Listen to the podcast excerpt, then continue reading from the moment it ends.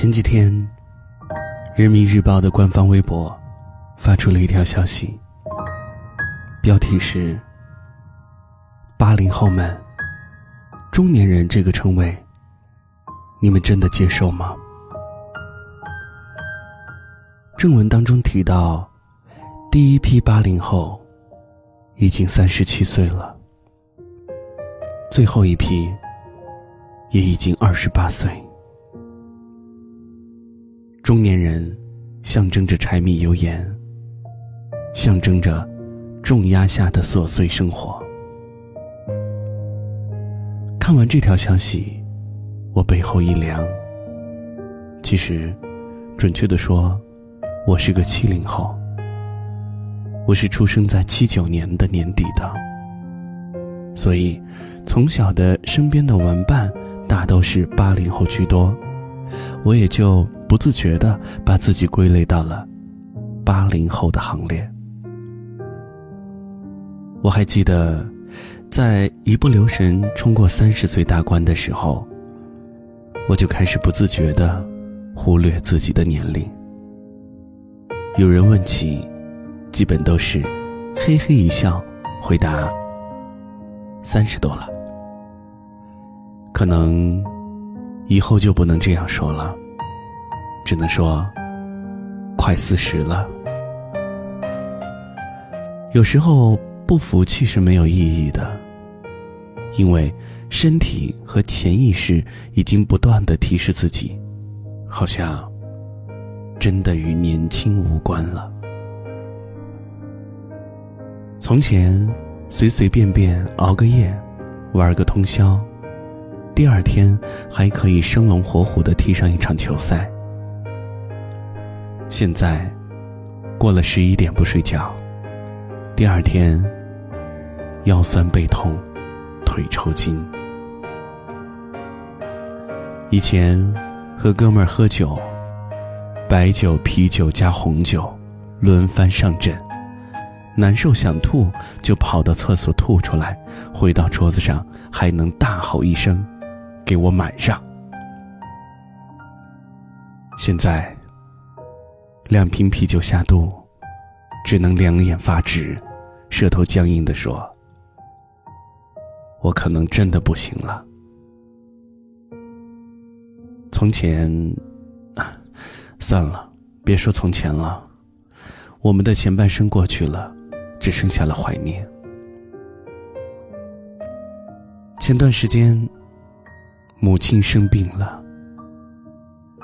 父母当年响应人民政府晚婚晚育和计划生育的号召，三十岁那年才生下我这个独子，明年他就七十岁了。我和他生活在不同的城市，我在西南，他在东北，飞机需要飞三个小时零十分钟，直线距离将近。两千六百公里，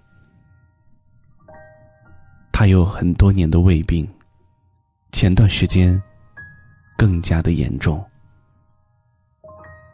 他瞒着我住进了医院，身边没有一个人，办手续、做检查、打针，全都是他一个人完成的。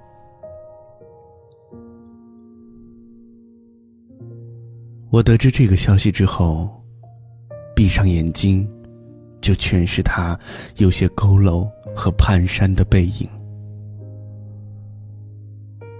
我陷入了深深的自责和不安当中。我请了假，买了机票，飞回家乡，接他到我的身边来。我看见他的时候，心里很难受。因为他已经瘦得不成样子了，脸上的皱纹很深，精神看起来也有些萎靡。这与我记忆当中的妈妈判若两人。我第一次感受到了时间的力量，令人胆寒的力量。我带他在重庆的大医院进行了检查，庆幸没什么恶性的病变。但是我知道，他再也回不到从前我记忆当中那个能干麻利的母亲了。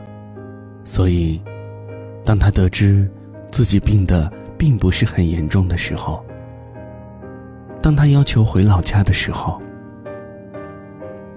我严肃的拒绝了。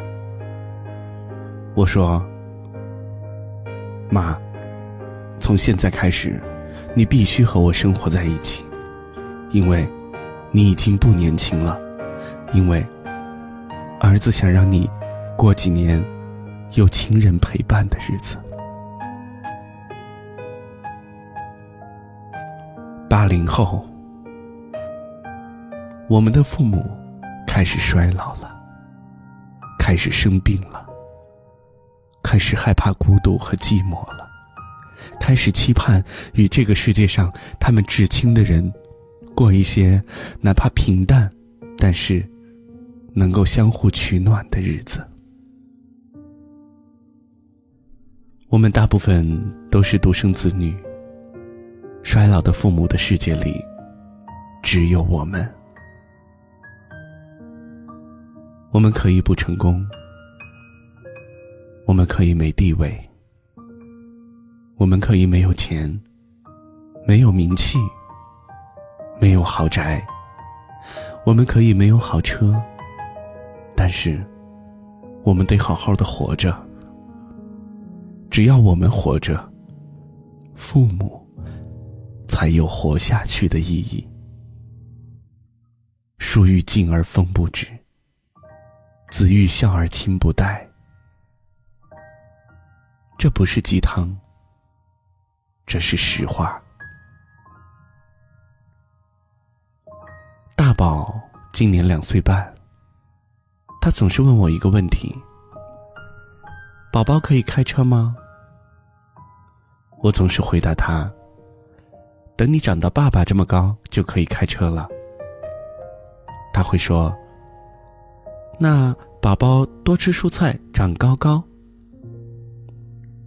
我不太敢想，等他长到我这么高的时候，那个时候我是个什么样子，或者我还在不在这个世界了？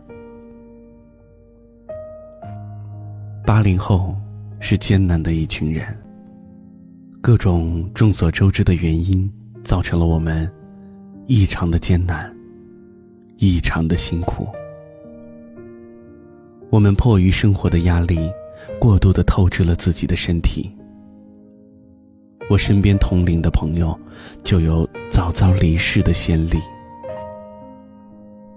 去年，一个同事，年仅三十六岁，因为胃癌离开了人世。在他患病的时候，我去探望过他，见了面。却不知道说些什么，该安慰吗？可是该如何安慰？我不知道。我们互相沉默的，彼此看着对方。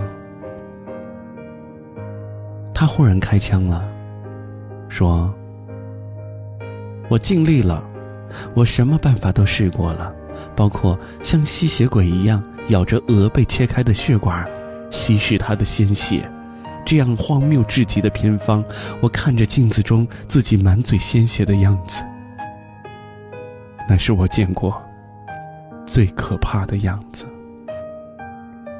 可是就算是这样，还是不行。他开始流泪，可表情并没有变化。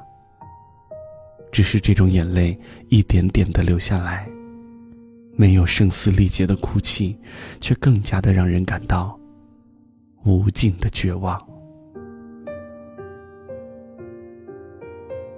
他继续说：“我不是怕死，我只是放心不下我的女儿，她还那么小，我无法想象她会如何度过没有妈妈的日子。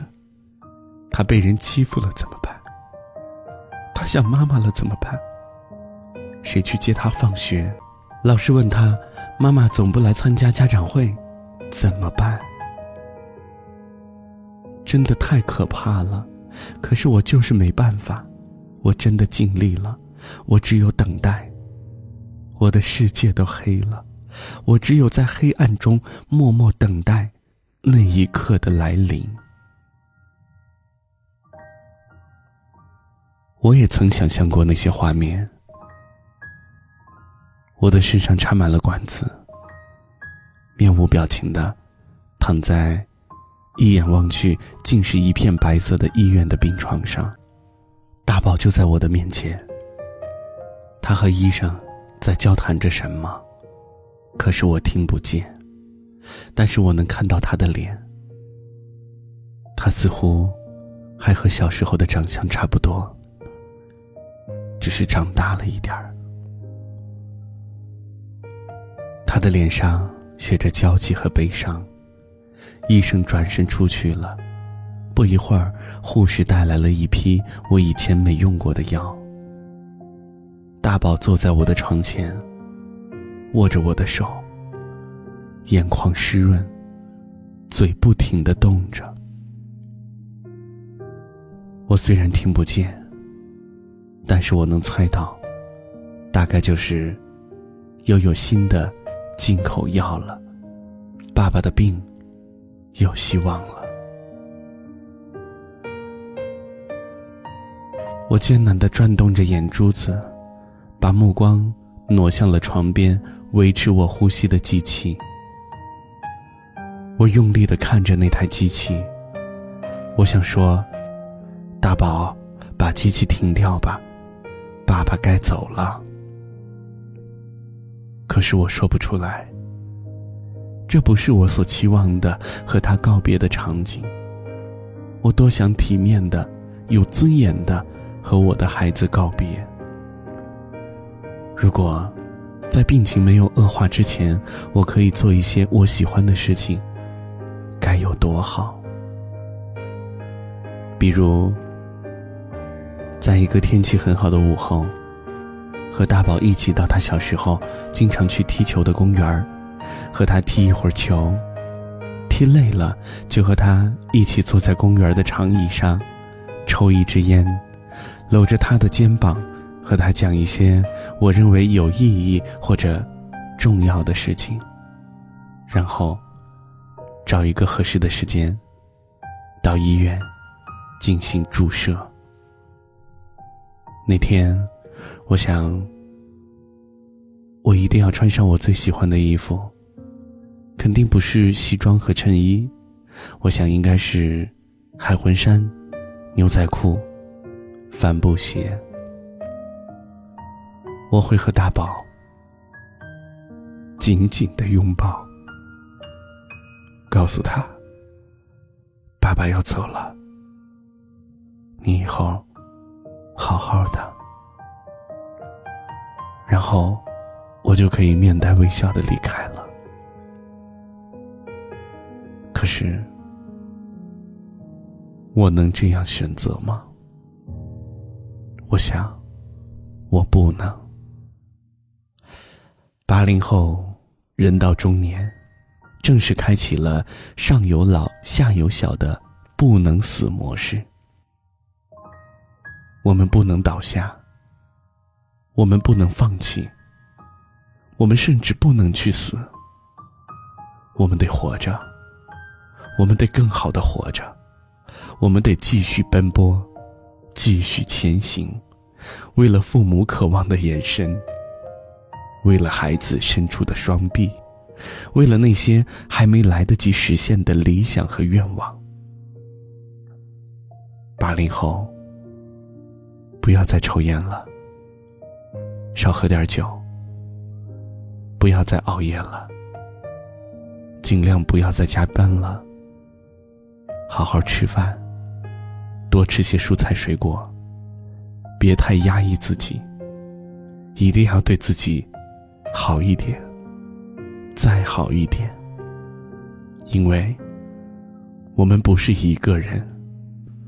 我们的身后是一个家庭，是年迈的父母，是幼小的孩子，是那些最爱我们、最离不开我们的人。我想唱首简单的歌为你，无关生死，无关悲喜，只是一首简单的歌为你，在这个无聊的日子里。不再唱关于拥有，不再唱关于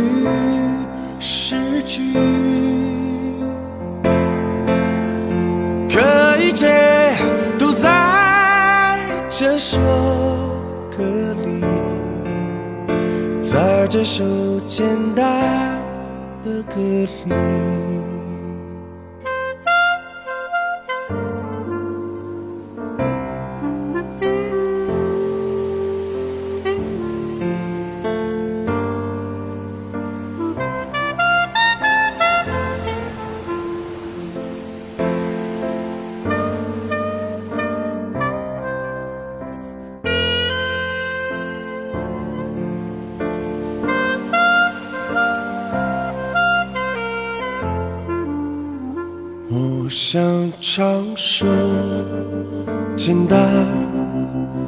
歌给你，无关爱恨，无关合理，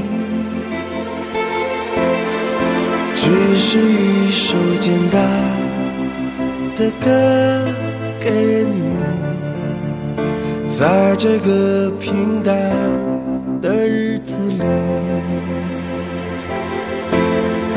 不再问关于未来，不再问关于命运，让一切都在这首歌里，在这首简单的歌里。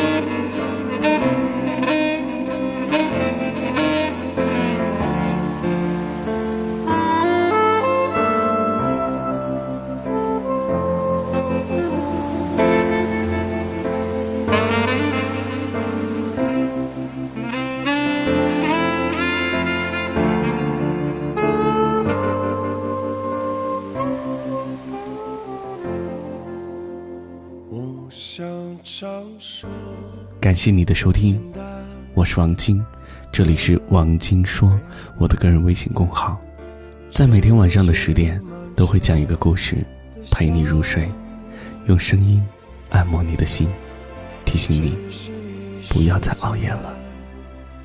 今天晚上的节目就是这样了，明天晚上的同一时间不见不散哦，祝你晚安。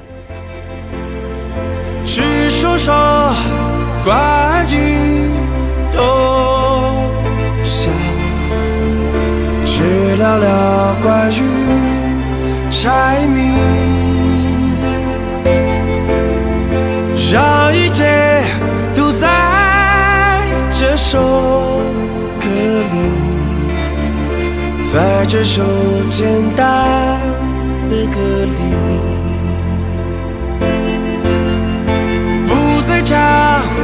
关于拥有，不再找关于失去，